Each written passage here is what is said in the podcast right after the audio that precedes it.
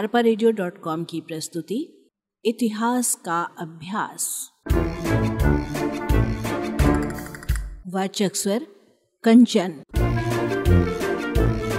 वैदिक कालीन सभ्यता। विषय वस्तु ऋग वैदिक कालीन सभ्यता, हड़प्पा संस्कृति एवं ऋग वैदिक सभ्यता में अंतर, उत्तर वैदिक कालीन सभ्यता, सामाजिक आर्थिक और राजनैतिक जीवन, सभा एवं समिति, विज्ञान एवं गणित, अंधविश्वास, धार्मिक देवता, यज्ञ, पुनर्जन्म का सिद्धांत, परिवार, वेदों की जानकारी, ग्राम व्यवस्था, राजा, मंत्री, कर्मचारी, दंड विधान। प्रोफेसर रेबसन का कथन है कि वेदों ने ऐसे आधार का निर्माण किया जिस पर न केवल भारतीय धर्म एवं दर्शन की विभिन्न विचारधारा आश्रित है, वरन जिस पर आर्यों की लगभग समस्त बौद्धिक सभ्यता, चाहे वह धार्मिक हो या सांसारिक, भी आश्रित है। हड़प्पा संस्कृति के पतन के पश्चात भारत में आर्य सभ्यता एवं संस्कृति की स्थापना हुई। इस सभ्यता के संस्थापक आर्य कहलाए। आर्य शब्द का अर्थ श्रेष्ठ या उच्च वंश का होता है। वैदिक युग। भारतीय इतिहास में वेदों की संरचना काल को वैदिक युग कहा जाता है। भारतवर्ष के इतिहास में वेदों का स्थान बहुत महत्वपूर्ण है। आर्यों के संबंध में प्रमुख ज्ञान हमें वेदों के द्वारा ही प्राप्त होता है। वेद शब्द संस्कृत की विद धातु से बना है, जिसका अर्थ होता है ज्ञान प्राप्त करना या जानना। वेदों की प्राचीनता और विभिन्नता व्यक्तियों और विभिन्न कालों में रचित होने के कारण वेदों को अपौरुषीय कहा गया है। वेदों को ईश्वर द्वारा रचित माना जाता है, इसलिए ये शाश्वत हैं। विभिन्न कालों में भिन्न भिन्न ऋषियों ने जो मंत्रों की रचना की, उनका संकलन कर लिया गया, जिस कारण वेदों को संहिता भी कहा जाता है। वेदों का अध्ययन अध्यापन मौखिक रूप से गुरु और शिष्यों के मध्य होता था, इसलिए वेदों को श्रुति भी कहा जाता है। वेदों की रचना कब हुई, इस संबंध में विभिन्न इतिहासकारों ने अपने मत स्पष्ट किए हैं। चारों वेदों में ऋग्वेद सबसे प्राचीन वेद है। ऋग्वेद का निर्माण काल स्पष्टतः निर्धारित नहीं हो सका है। प्रोफेसर मैक्स मूलर के अनुसार ऋग्वेद की रचना एक हज़ार ईसा पूर्व तक पूर्ण हो गई होगी। जैकोबी ने कहा है कि चार हज़ार पाँच सौ से दो हज़ार पाँच सौ ईस्वी पूर्व तक का समय वैदिक सभ्यता का युग है। डॉक्टर विंटानस का कहना है कि प्राप्य प्रमाणों से इतना ही पता चलता है कि वैदिक युग किसी अज्ञात काल से पाँच सौ ईसा पूर्व तक रहा। संपूर्ण वैदिक साहित्य का निर्माण संभवतः पंद्रह सौ ईस्वी पूर्व से दो सौ ईस्वी पूर्व मध्य हुआ होगा। सबसे पहले ऋग्वेद की रचना हुई, अतः इस काल को ऋग्वैदिक काल की संज्ञा दी गई है। ऋग्वैदिक काल का समय पंद्रह सौ ईसा पूर्व से एक हज़ार ईसा पूर्व निश्चित किया गया।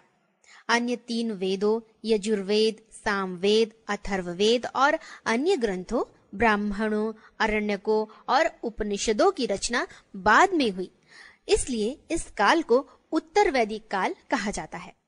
उत्तर वैदिक काल का रचना काल एक हज़ार ईसा पूर्व से दो सौ ईसा पूर्व निर्धारित किया गया है। आर्यों का आदि देश यानी मूल निवास स्थान। प्रश्न यह उठता है कि आर्यों का मूल निवास स्थान क्या था? आर्य कौन थे और कहां से आए थे? इस संबंध में विद्वानों में मतभेद है और सभी विद्वानों ने अपने अपने अलग मत प्रतिपादित किए हैं, जो इस प्रकार हैं।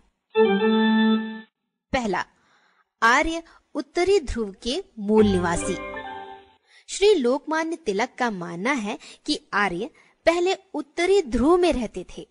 ऋग्वेद में कुछ प्राकृतिक दृश्यों जैसे छह महीने के दिन और छह महीने की रात आदि का उल्लेख किया गया है, जिसके आधार पर तिलक ने यह धारणा बनाई।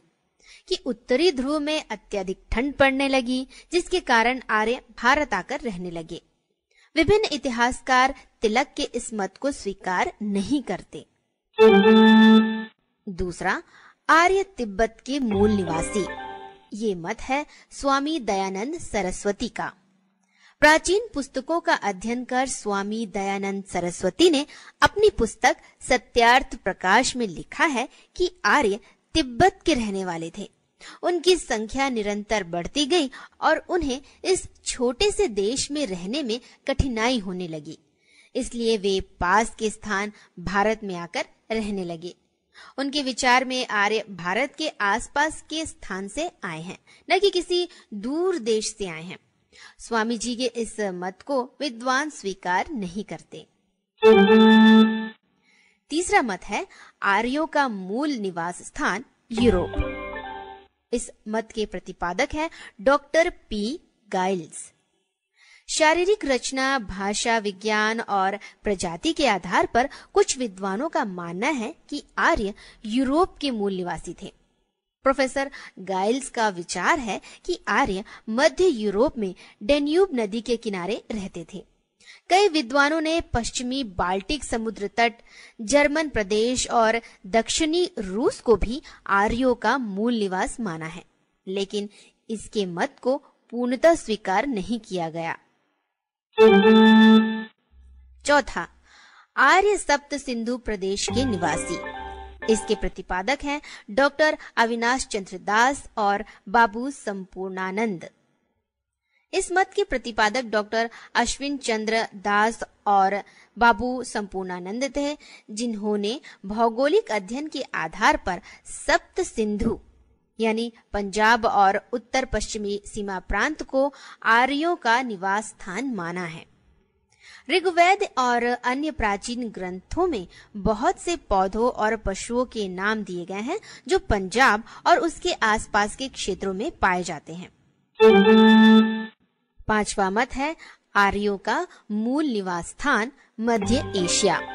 इस मत के प्रतिपादक हैं प्रोफेसर मैक्स मूलर। कई भाषाओं के ज्ञाता प्रोफेसर मैक्स मूलर ने अलग अलग भाषाओं का अध्ययन करके निष्कर्ष निकाला कि भारत, रोम, यूनान, जर्मन और इंग्लैंड के निवासी एक ही स्थान पर रहते रहे होंगे। इनके विचार में ये सब आर्य लोग आरंभ में मध्य एशिया में रहते थे और वहीं से भारत और यूरोप के अन्य देशों में फैल गए। कई विद्वानों ने प्रोफेसर मैक्स मूलर के सिद्धांत को स्वीकार किया है। यह निष्कर्ष निकाला जा सकता है कि संभवतः आर्य मध्य एशिया के मूल निवासी थे।